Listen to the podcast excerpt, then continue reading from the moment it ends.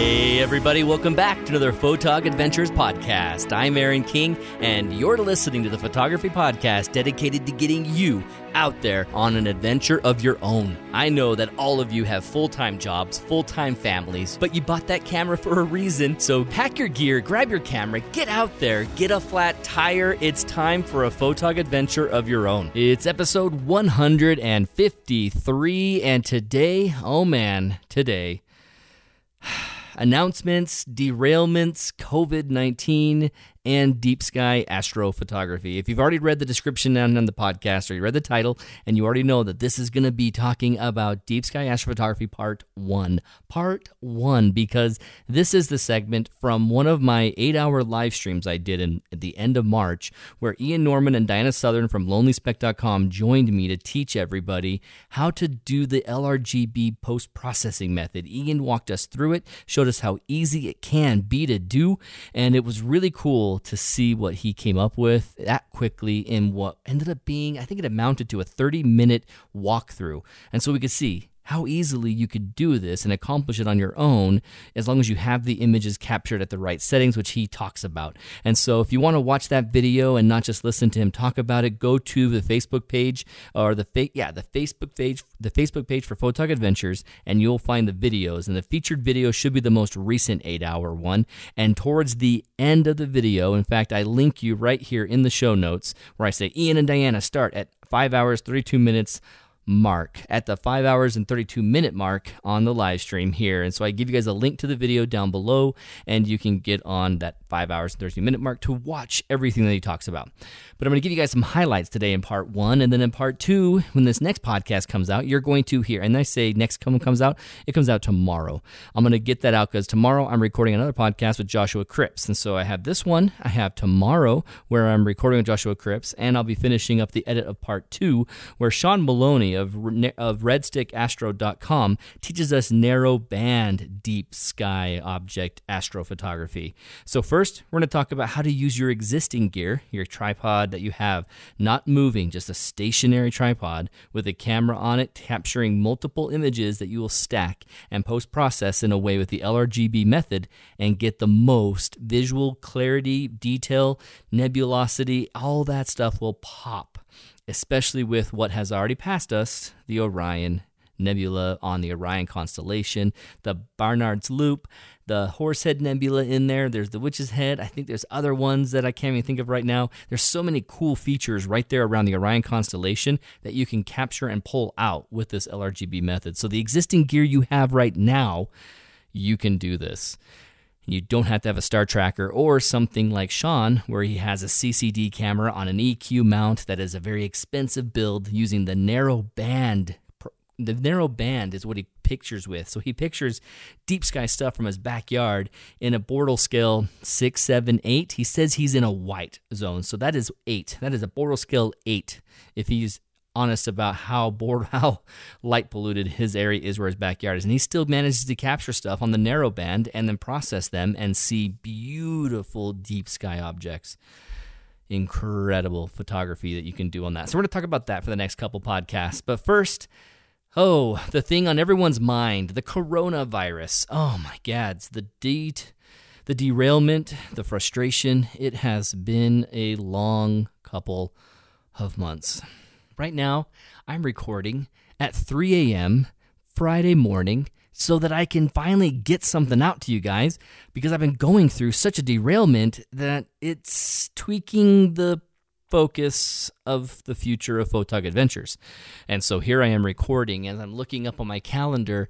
I am what? It's ah uh, April, April, April. Oh, what day is it actually? April what? April 17th. It's too dark in this room for me to see the April 17th. I should already be down in New Mexico preparing for the Trailblazer adventure at Bisti Badlands. I should be out there with the group. We were going to have a blast, but we got it canceled. Everything got canceled. What an aggravating frustration it has been. Oh boy. So, in not so Aaron King fashion, I'm going to try and keep this short. I'm looking at the time. It says 3:07 a.m. Let's see if I manage. I want to give you guys an update on the derailment and what it means for my future. Well, currently what it means is that I have 50 plus people who have workshops that were happening in April and May that and June. I can include the 10 people from the Crater Lake workshop and the 3 are going to the Salt Flats workshop. Those group are kind of included, but most likely, most likely we are going to be okay in June. Most likely. Gosh, I hope so. but what we're doing right now, our situation right now, is that all of May has been canceled. National parks are closing everywhere. Ones that I even have permits for are closing me out. And now I'm going through the debate with them hey, can you please apply this to 2021 now? I was only going to be in the Grand Canyon area for two nights this year, and that was May. Now I can't go. I couldn't possibly go. I won't be doing it again until May of next year what are the chances you can apply the $300 that I sent in for the permit to that year? Because that's, yikes, that's an incredible pricey um, nothing. Flipped in the wind, smoke. That money went to smoke. So my workshops are closed. I have those 50 plus people that I'm working on making sure that we have rescheduled workshops and getting them to places. But what it means is that all of the deposits that were paid for those workshops have come in. But then there's some workshops that have remaining tuition that was going to come in. Those canceled, not coming in until next May. And if that's 40, let's just say a conservative 35 people, it's actually closer to 40, say 35 35 slots of workshops have been claimed already for April and May next year. They've already paid and have deposits that have been paid and have remaining tuition that's coming. Yikes. You know what that means?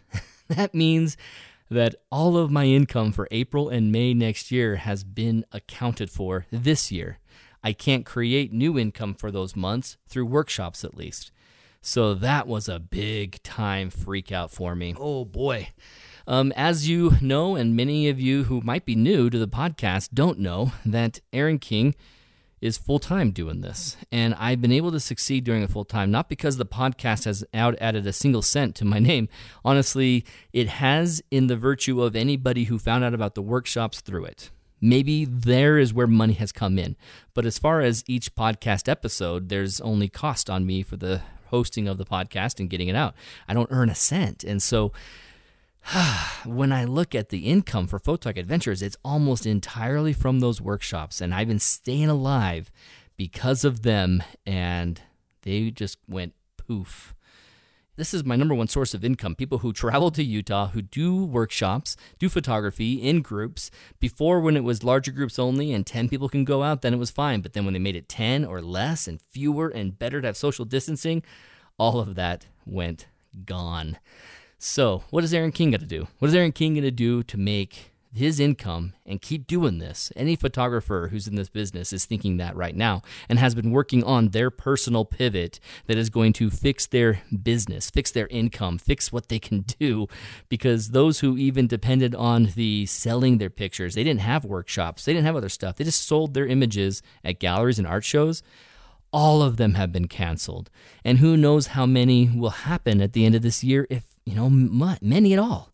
It's possible they go the rest of the year without being able to do something like that. That many people in a big group, all those kind of income things are gone. Will the Out of Moab conference keep going? We're hoping so. We're planning on it. Will there be a reason why it can't? I don't know. September, most likely it'll be fine. Will the August create photography or the October create photography retreat still happen? I think so. But there's other sources of income for people like Mary Beth Kaczynski. You guys know her. She's got awesome photography, and she does a. Uh, she works at car shows, mechanic shows, big car um, conventions, everything that she can in convention centers she's at and has a team that she works with, and all of them are you know furloughed, and who knows when they'll have a job again. That is devastating. I mean, many of you have had worse situations, had the same kind of stress about, okay, how do I get food, income, and pay for housing? Okay, what do I do? What do I do? What do I do?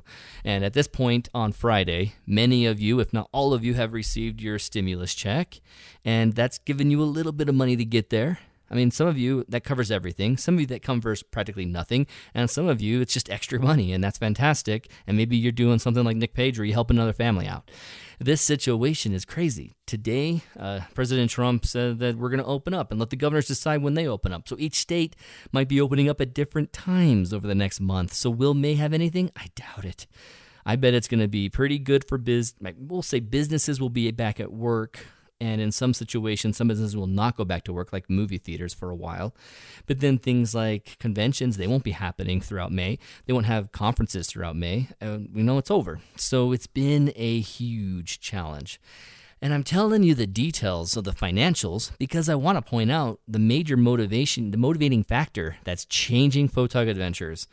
It's something that I wrestled with doing last year after Brendan left, and it was crazy. Um, Long story, incredibly short, without any real details. I actually spoke with Brendan for the first time since he left. First time first time I saw him in person since he left Photog Adventures, and the first real conversation we had that was longer than a couple sentences, well, even not even a couple sentences sometimes in text. So I found out most of my information finally about how his daughter, actually daughters, are doing because they both have the same situation, and how his family's doing, and they're doing okay. I was shocked, shocked that I actually he actually showed up here during the coronavirus situation and quarantine, uh, I was very shocked. I was like trying not to touch anything. I didn't come close to him. I don't want to affect his daughters, but he says everything's fine. They'll be okay. And so the situation since Brendan left, and since, you know, realistically, I haven't really spoken to him except for a couple weeks ago for the first time. Uh, there was a major decisions being made on what to do about Photog Adventures, and I think all of you know that it has affected me and the content that I get out and trying to fit everything in, the podcast especially, even with my promise at the beginning of this year coming out of February that oh every week, every week on Friday, I haven't been able to do it. All throughout February I got distracted by two different projects. Then I was like, I'll get back on track. I'll get back on track. And then March happened and all my pre-recorded podcasts became just ridiculous content. I don't think I could even begin to release them talking about my goals for 2020 and what's going right in 2020. They're ridiculous because they're already broken. Some of those commitments I've already failed. Not to mention that it's just no one cares right now. We're all thinking survival, pandemic. Let's get through this. Um, how are we going to survive income? No one wants to talk about my silly stuff in photography or about back when we were a country that didn't have this kind of struggle, maybe we could have focused on the imposter syndrome and challenging us to get through that as a photographer. But right now, we're just hoping to get out and do photography. I saw Steve Sagnotti. He posted today how I've got another great week coming for Milky Way. It's the prime April time to go, and I'm stuck here in a Bortle 7. How can I do it? I'm going to try. You know, I'm going to try and get a shot out at night do LRGB method, you can do it, or even do um, the ETT, the uh, exposed to the right ETTR method, and go with Ian Norman's video on lonelyspeck.com, Steve, if you're listening right now. So, Aaron King, let's see, 316? That was less than 10 minutes that I went through all of the backstory and everything about how corona derailment has happened. Oh, I should mention this before I go into it because I was looking at my income, trying to find some, squeezing some juice out of the green money tree, I thought, okay, you know what? I've got the Milky Way course. I have not been pushing it. I need to push it now, and I can help the people who are part of, you know, Photog Adventures, who have been on the Facebook group. I haven't told the podcast. I haven't told the TV, uh, YouTube TV channels. TV channel. Interesting. I thought of it first when I thought of YouTube. I don't even consider it a website anymore. I consider it a TV channel. I thought of YouTube. I haven't got a YouTube and I haven't got a podcast notification yet. So now this is your first time hearing about this, where I put my $97 Milky Way course on sale for $30. And that $30 discount transitions into a 10 minute quick offer for a $10 upsell that is the entire PhotoPills course, which I wanted to start recording by now, and it hasn't been, but we'll be getting on that right away because I'm not going anywhere in May either. So I'll be recording that uh, PhotoPills course again, as well as give you all the content of the PhotoPills course. And then there is the $50 instead of $99 version of the Eric Benedetti course. Now, all of those bonus offers come if you buy the Milky Way course. So you get the discount. If you were to buy, you know, the Milky Way course just to get the $50 discount on Benetti's course, it's not a huge discount because you just spent 80 bucks instead of 99. So just buy the $99 version one. Whatever you want, go the route that you want. Maybe you can give the Milky Way course to someone else. The situation is if you go to aaronking.photogadventures.com, you can see the deal, and I was giving it to the first 100 students that got it, thinking the biggest fans, the most avid followers, they can get this deal, and I can, you know, I'm losing $67 per sale, but I'm gaining, if I can get more sales, gaining, you know, income and gaining because there's more students being part of it. And it's a lot more fun for me when I have more students a part of my course. So that was the first thing I thought of when I was faced with what am I going to do for income? Get my course out. Get my course out. Let's go. Run. So, what did I do? I did two eight hour live stream marathons to push it. And I would say in the first one, I did a better job pushing it, talking about it. But in the second one, I just gave a lot of content and lessons, and I forgot to push it all the time. So if you guys were a part of that, you're part of the 2,500 people that watched it. You guys are awesome, and you know what I'm talking about. It was heinous.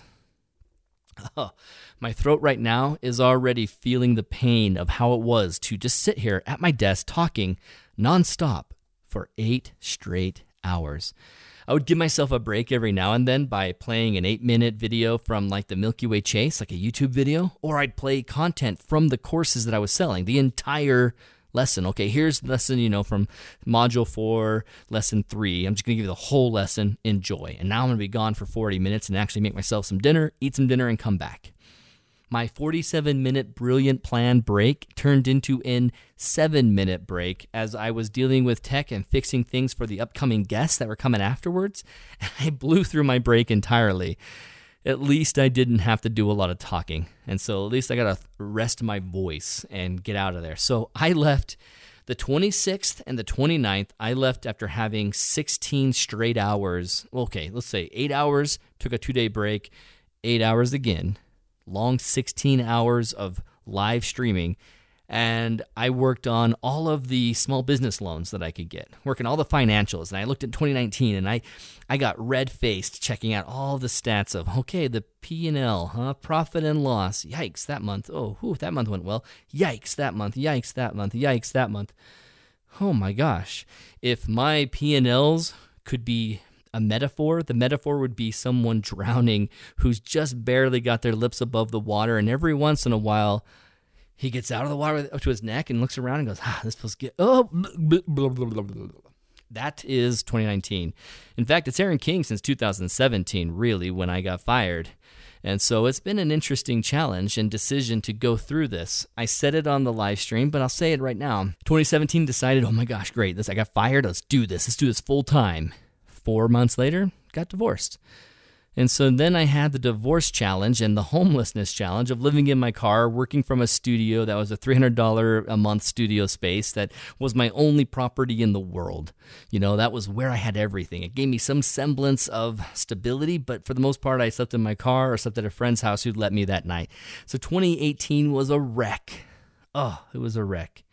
I got through it. 2019, oh, everything was going to go better. Everything was going great. It felt really good. And, and then Brendan needed to leave, and he left in a way that hurt and was hard, and it was sudden and in with zero communication. It was tough on me.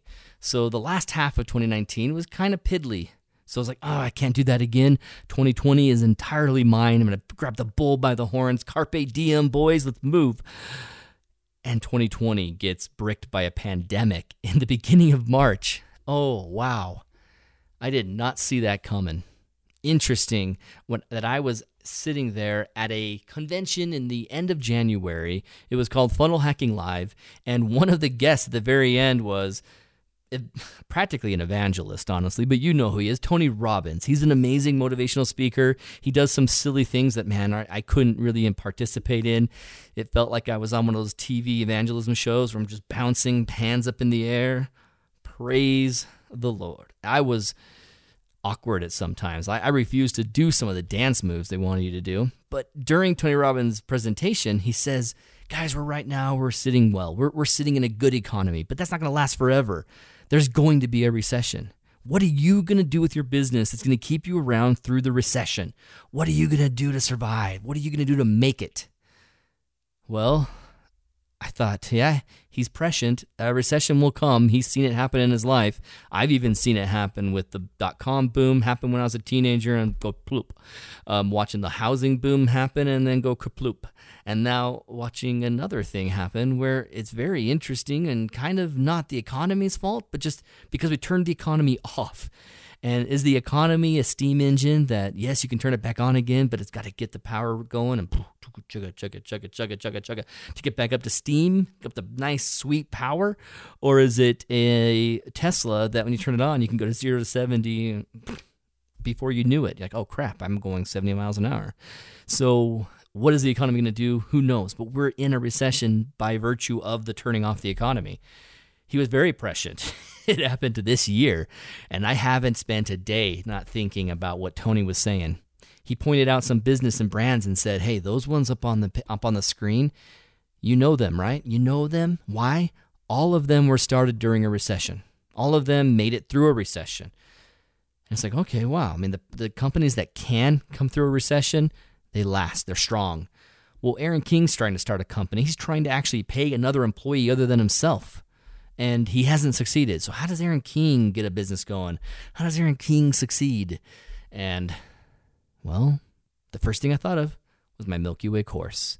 I have the Milky Way course. I have the Photo Pills course that is totally and seriously bent and biased towards Milky Way photography with all of the landscape features on there talked about, but how often did I go into the landscape?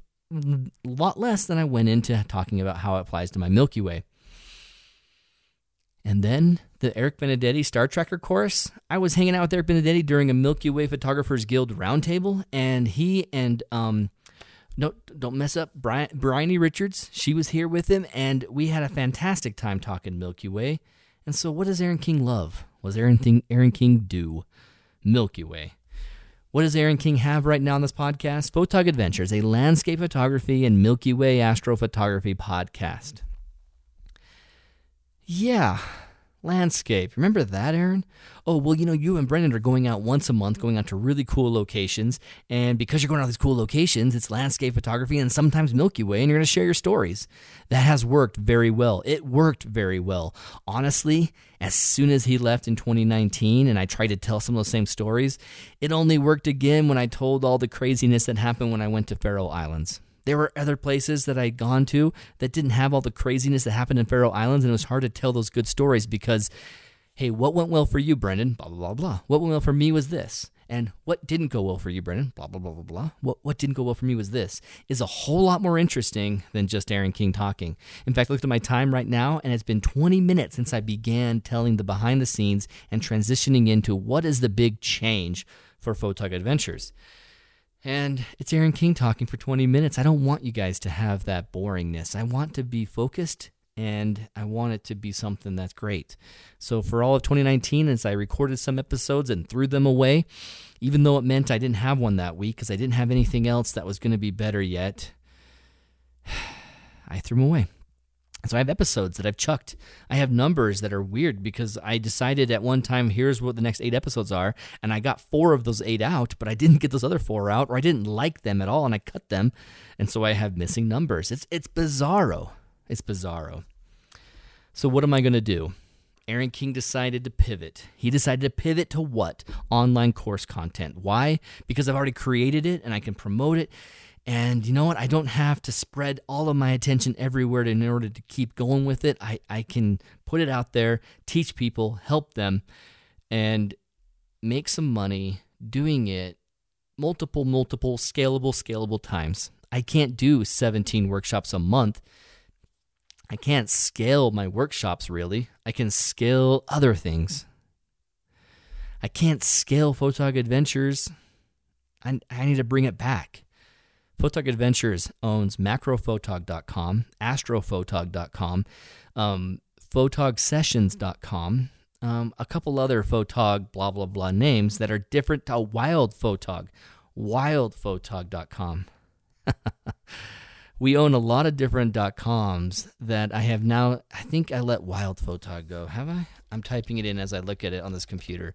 Wildphotog.com. Hey, it's available it, oh wait, no, actually, I think that's where Brendan purchased wildphotog.com, and maybe he has let it go now, and because that domain site is, I think, what he used to buy it. So anyway, we own that as well, and we didn't get a chance to spread out Photog Adventures into the vast like world of all different types of photography, bring on people who are doing wildlife photography like Jeff Peterson, Dan Lin Linhart, Rob Ryan and have them do a Wild Photog Adventures podcast. We recorded several episodes. Never got a chance to release it. Um, it couldn't work out for them on their schedules. It didn't work out entirely for quality, and in other reasons, it didn't entirely entirely work out to completely push it, and I couldn't do it myself. So, what does Aaron King need to do? He needs to simplify, cut, cut, cut. So, Aaron King is cutting Photog Adventures. Aaron King is going to cut photogadventures.com. Aaron King is going to change the podcast from Photog Adventures Podcast to the Milky Way Photographers Guild. Aaron King is going to keep the Photog Adventures listeners group, but I'm going to change it from the Photog Adventures listeners group to the Photog Adventures group. That Facebook group is your guys's. All of you, Dan, Rob, Daryl, Brent, Dean, Josh, you guys, all the admins, and me, will continue it. I will not be posting Photog Adventures content to there, so it won't be a wall where you will see my content come in and it's all about promoting Photog Adventures. It's about promoting an adventure in photography, go out on a Photog adventure, all of that. I love that it became a verb. I went out on a Photog adventure today and I went over here. I guess it's kind of a noun. I didn't photog adventure something. I went out on a photog adventure. So it's a noun, it's an action. It's something you you did and went to. I loved that. And I didn't want to get rid of it when 2019 happened and Brendan left and I thought about moving and transitioning.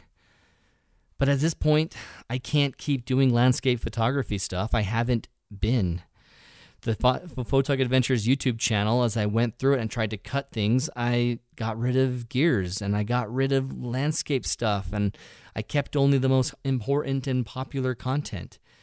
If I were to look at Photog Adventures right now and see the five most popular videos on Photog Adventures, what are they? 121,000 views on how to focus the Milky Way. 107,000 views of us filming Royce Bair talk about Milky Way photography. 102,000 views for me teaching Milky Way processing for beginners. That was three years ago. How to use PhotoPills to plan your Milky Way photography. 101,000 views. And video number five Star Tracker versus single image. Why you need a Sky Tracker. 58,000 views. Someone who is out there deciding to learn Milky Way photography finds the podcast by Googling Milky Way Photography and says, Oh, Milky Way Photographers Guild. What's that? Oh, there's a podcast. I'm going to listen to the podcast right now. And as a business decision, it helps them know about the free content that leads them to the paid content, the extra content. YouTube has released a feature. If you follow Astro Backyard, you know that you can jump in and subscribe, and for $5 a month, you get extra content there. And so through YouTube itself, they have these membership programs, and they're a really good way for people to have a business out of creating this content. And you know, when I created my weekly free Milky Way Wednesday, tons of good people I met. And you know, it was confusing for those who didn't understand what was going on. It was a platform that was confusing them. So it was killing my stats in YouTube. So for YouTube, it's going to be entirely focused on Milky Way. It's going to be obvious. The current Milky current channel will be changed from Photog Adventures to Milky Way Photographers Guild. And then all my content will be Milky Way related. I will have a playlist that's old Photog Adventures content that doesn't fit in the new playlist. That doesn't fit in the new category. All of those will be moved around so you can always see the old Photog Adventures stuff that isn't gear time, but you will see all the adventures, all the old content, you know, stuff that I did with Brendan. All those cool things will be out and available in the old playlist of Photog Adventures archive. But then the new, the channel will be focused entirely and dedicated to learning, teaching, tutorials, and fun of Milky Way photography and it'll be a very clear and obvious YouTube channel. What are you subscribing for? I want to learn Milky Way. Hey, I want to learn Milky Way. Is there any YouTube channels talking about Milky Way? Kaboom! There's one, a Milky Way Photographers Guild. This guy's been doing it for years. Instead of a guy who's been doing Milky Way on the side of the Photog Adventures, Adventure is All channel. And so that's going to be a huge fix. And so there are other people out there who are getting involved in Milky Way photography who are starting. I need to find them. They need to find me. And I need, as a business, to pivot to Milky Way niche, the Milky Way photography niche only. So they find not only that I exist, here's my YouTube channel, here's my podcast, but here's extra podcasts, here's Milky Way Wednesday trainings, here's once a month roundtables, here, here is online courses and workshops, all Milky Way related.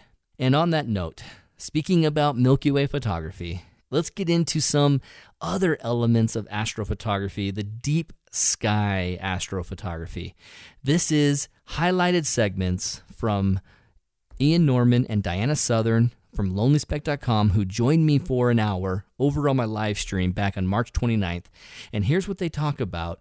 And I'm going to be giving you highlights only. You want the in depth lesson? It's a great thing to watch on the Facebook. You can go there. The link's down below again. It starts at 5 hours and 32 minutes. You can find it at that link down below. So enjoy Ian Norman. Thank you so much for listening. And I'm not saying goodbye yet for Photog Adventures. I'll have like a farewell Photog Adventures when I get the logo done and I transition the name. But, you know, in short, Photog Adventures has been a wonderful experience. It's been four years of awesome experiences.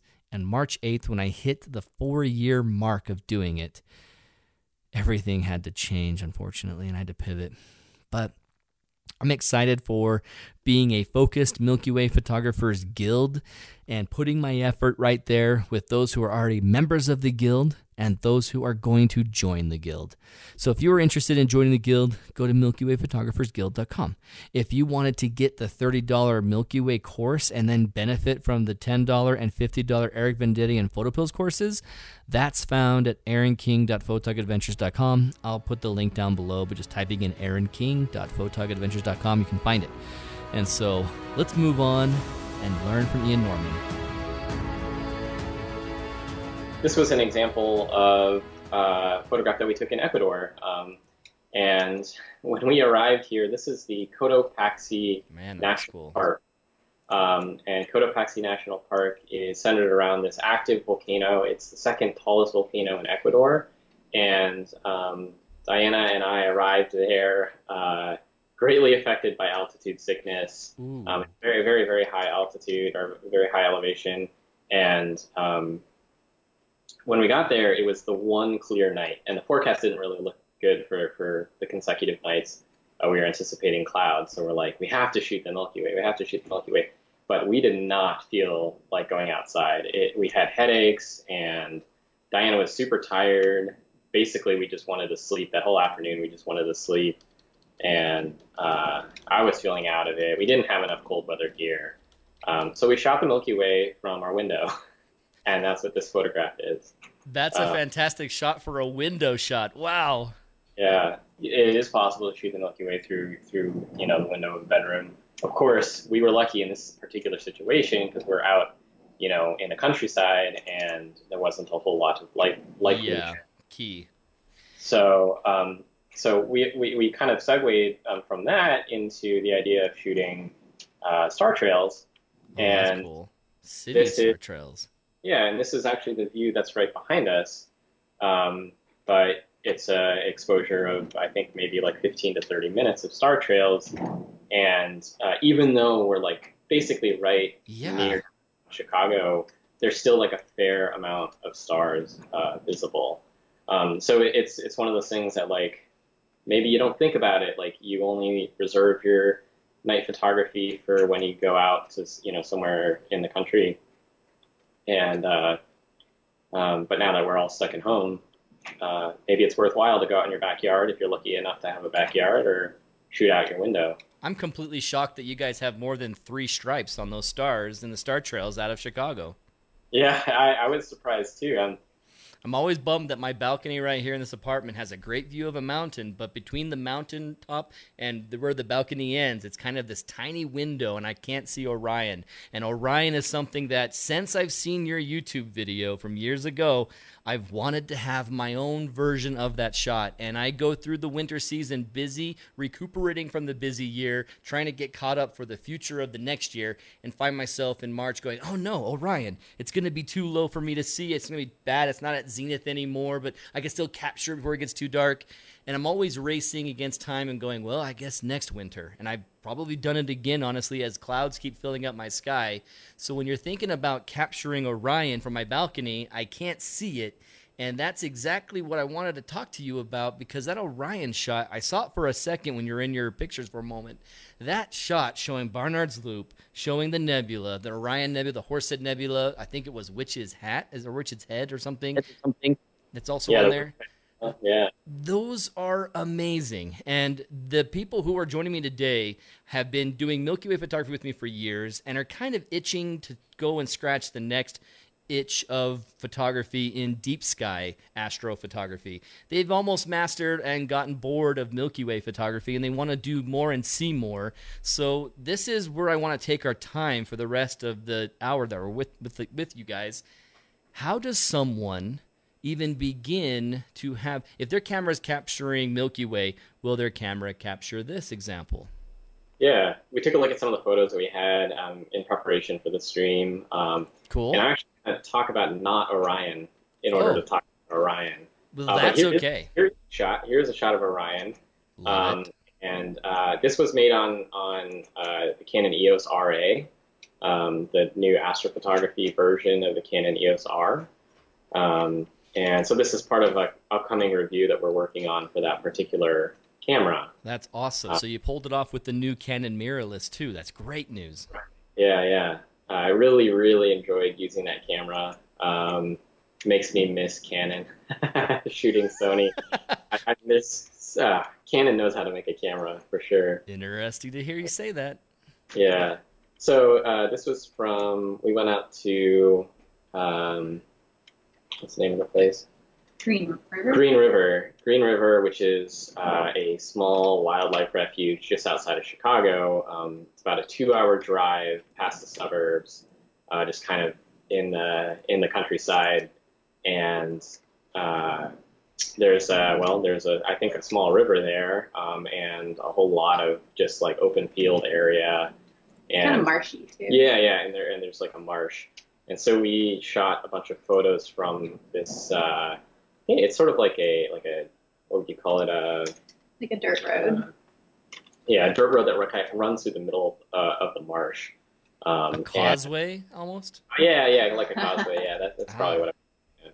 I'm um, or al- almost like a levee. You know, it's kind of elevated a little Yeah. bit, and uh, we just we just shot all night with this uh, new Canon camera, um, and this is one of the favorite shots I think that I was able to process on it.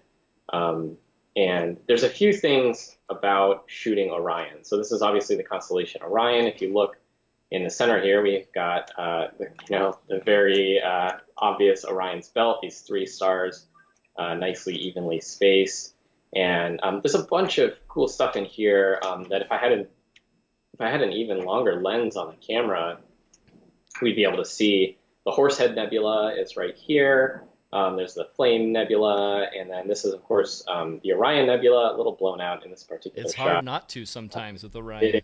Yeah, it is. Um, and uh, and then of course we have the, these kind of larger um, nebulae, the Barnard's Loop, which is this big arch of, of red nebulosity, and then the Angelfish Nebula um, over here. Um, the, the Witch's Head Nebula is, is right here. It's a little bit dim, dimmer, and we were shooting with a lot of light pollution, so that one was kind of tough. You're kidding. Uh, There's a lot of light pollution. You got to qualify that. And I'm going to interject with questions from people who are chatting too. But what kind of light pollution level are we talking about? Because if people hear that it's something similar to where they are, they get hope. Yeah, um, well, you know, there was there was quite a bit of glow. Um, I was actually surprised at how um, white a lot of the glow is, and I think that that, that has to do with a lot of the uh, municipal street lamps being replaced with LEDs. So, Thank goodness. so a, a- lot of the the, the glow is uh, kind of less of the orange color than, than I expected. what was the place you said you're at, if you don't mind saying the generic name? it's called Green River uh, Wildlife Refuge, something like that. Okay. Um, one of the things that I did want to show um, was the difference between this shot. Um, this is a shot on the Sony A7S, um, and uh, by comparison, here's the EOS RA shot. So you can see like the brightness of the nebulosity on the EOS RA shot is is much much greater. Um, the amount of detail that I was able to process out of this particular shot with the EOS RA was much much nicer. That's amazing. There's a question in the chat asking if you removed an IR filter for any of these shots, and have you? Right. So yes, for the, for the EOS RA, that's a uh, I guess you could call it a modded camera. Uh, it's not actually modded. It's from the factory from Canon. Um, Oh. It is. It has a special uh, hydrogen alpha pass filter uh, in front of the, the sensor, so it, it, it basically gathers extra infrared light.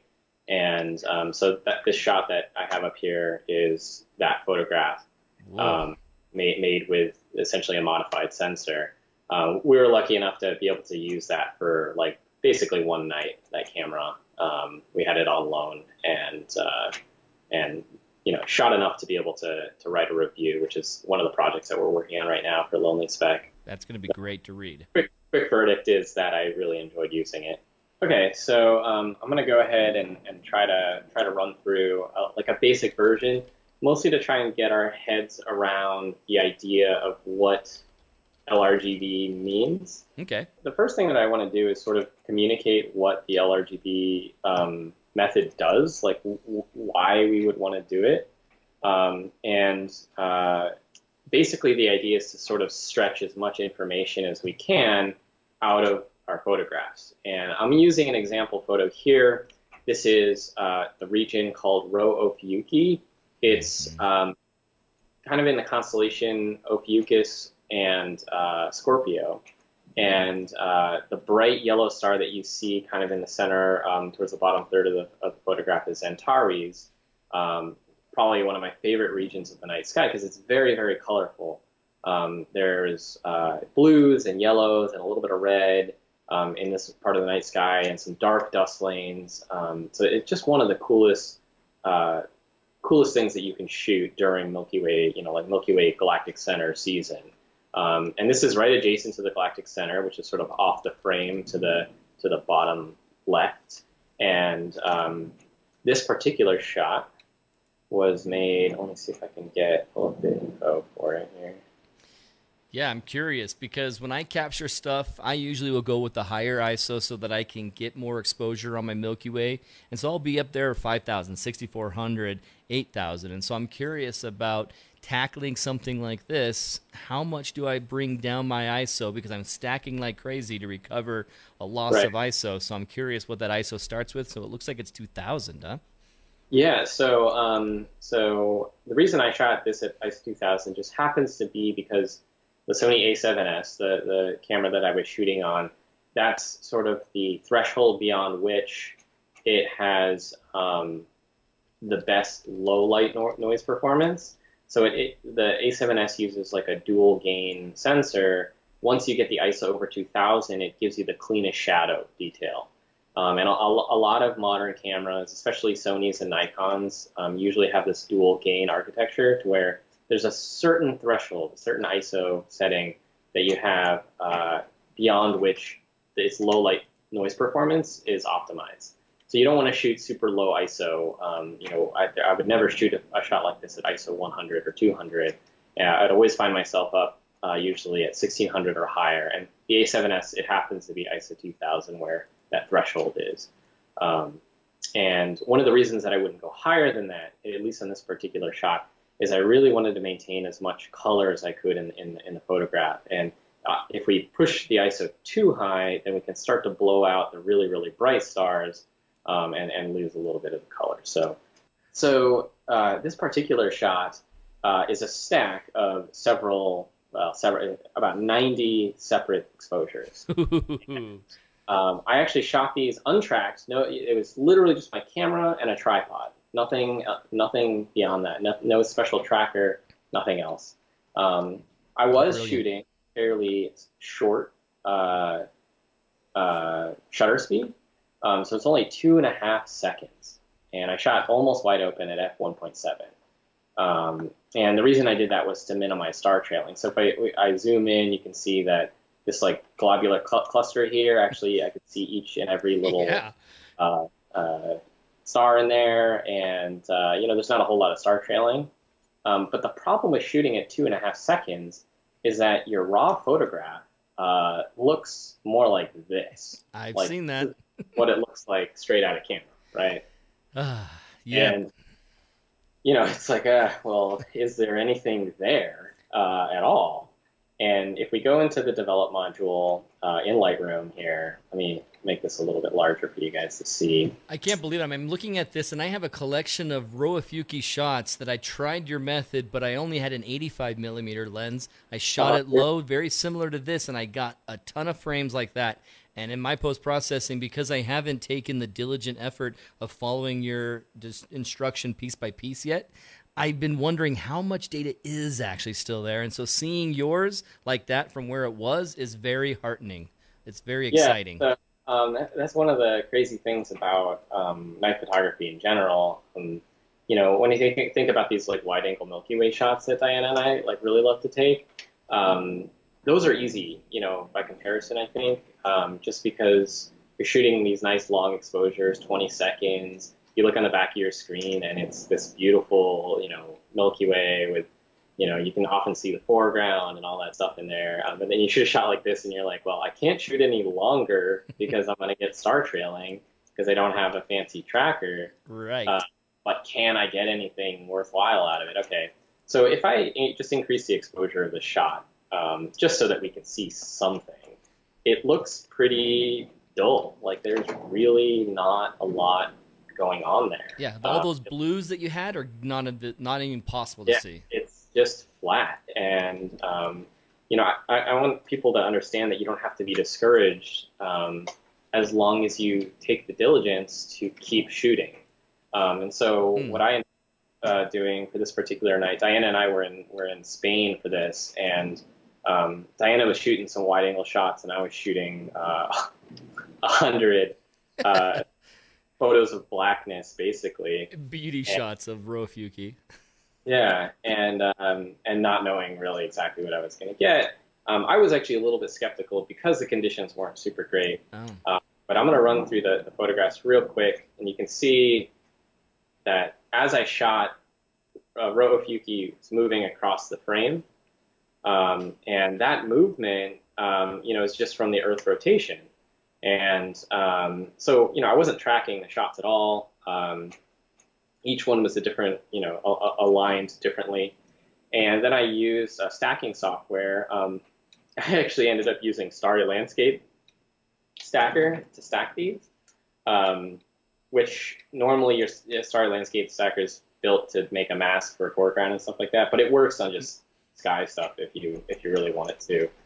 Um, there's also um, uh, Starry Sky Stacker, uh, which is the just Starry version of it that uh, works well with trackers. Um, but I just use Starry Landscape Stacker, and I stacked uh, all of those frames together, and I, I basically got something that looked um, a little bit like this. So this is where we started, um, and this is where we ended up. This process, you know, it, it's one of those things that just like any processing, you can approach it multiple times and get different results depending on how right. Strong you start stretching the sliders and stuff like that. Um, this is obviously very different from the uh, original example I uh, showed, but it gives you an idea of like of what this process really does for you. Um, Yeah, the most valuable part is showing us that what you did on that previous image was only a few steps away. It's not like you had to sit down for 36 hours and crunch like crazy to get this to look that good. Most everybody on here that I know personally after years of hanging out with them through this, they don't want to spend an hour or 17 hours in Photoshop, let alone an hour. And so this is making them excited to see that it's just a few steps away. Learning curve to make it as natural as what you just did, but so accessible. It's just easy. It's much more easy than it should be. It's awesome. A couple comments from those watching is fan freaking tastic and where is that darn hashtag mind blow emoji? People are really excited by your lesson. Ian and Diana, thank you so much for giving us this much of your time and hanging out right now. Mo in our live feed says that she has the Lonely Speck Sharp Star 2 and she loves it. So it's still Awesome. going Yeah. strong. Hey, so on top of knowing the Sharpstar comes from lonelyspeck.com, and that's a great way to support Ian Norman and Diana Southern, what would you two say is the best place that you'd like all of us to go to say thank you for hanging out with us tonight, that we can support you guys and follow you? what do you think? Which one? You have seven or something. Well, um, so I guess the biggest things are to check out both of our blogs. Um, we make all of our content uh, free. There really isn't any paid content on our blogs. Um, I mean, it's just like you know watching Aaron's uh, YouTube channel and stuff like that. Like we want to make all this stuff accessible to everybody, and uh, and you know that's that's all we ask is like for you to come check it out and, and try to learn and have fun with it.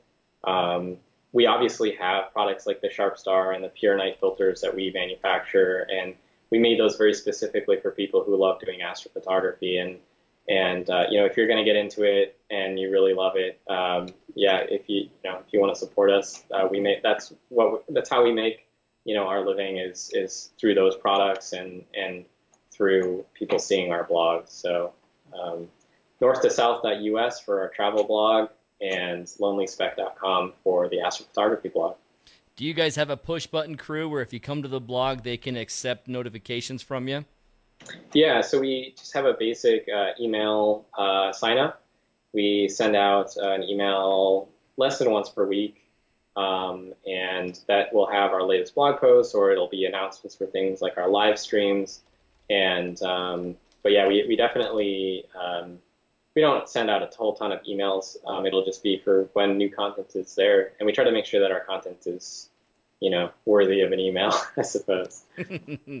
awesome. I just subscribed one of my emails to it, and I hope that all of you here today will do so as well. Seriously, guys, thank you so much for joining me. You guys had a lot of information in such a short time to share, and you masterfully did it. Thank you so much, and thanks for sharing your quarantine space with us. yeah. Thanks for having us, Aaron. Yeah. Of course, you guys can come back anytime. If you're up for it, we'd love to have you on Photog Adventures again very soon. If you hung out for that extra 20 minutes of highlights that I brought up and put on this video, then thank you so much. Love you guys so much. If you appreciate this content, you can support me anytime through the Patreon page. But at this point, I want to point into the Milky Way Photographers Guild more. That's where I'm going to be available, accessible, teaching, and having weekly hangouts with either the podcast that you can listen to or having a Milky Way Wednesday that you'll have. So some weeks it'll be just podcasts, some weeks it'll be podcast plus Milky Way Wednesday. Lots of content there. So say thanks by joining me over at the Guild for one month, two months, however months you want. You can try it out for three days for free entirely. So if you want to try it out for three days and see if it's at all interesting to you, go there, check it out. MilkyWayPhotographersGuild.com, or you can get the course. Thank you so much. Have a good night. We have an episode coming tomorrow with part two with Sean Maloney, as well as getting a, you know, hang out with Joshua Cripps and I as we're talking about the upcoming Out of Chicago Live, that online conference that is helping everybody who's a photographer teach some more right now and helping those who couldn't go to a photography confer- conference have a chance to be there. So let's enjoy that together. I'll see you guys tomorrow on that podcast.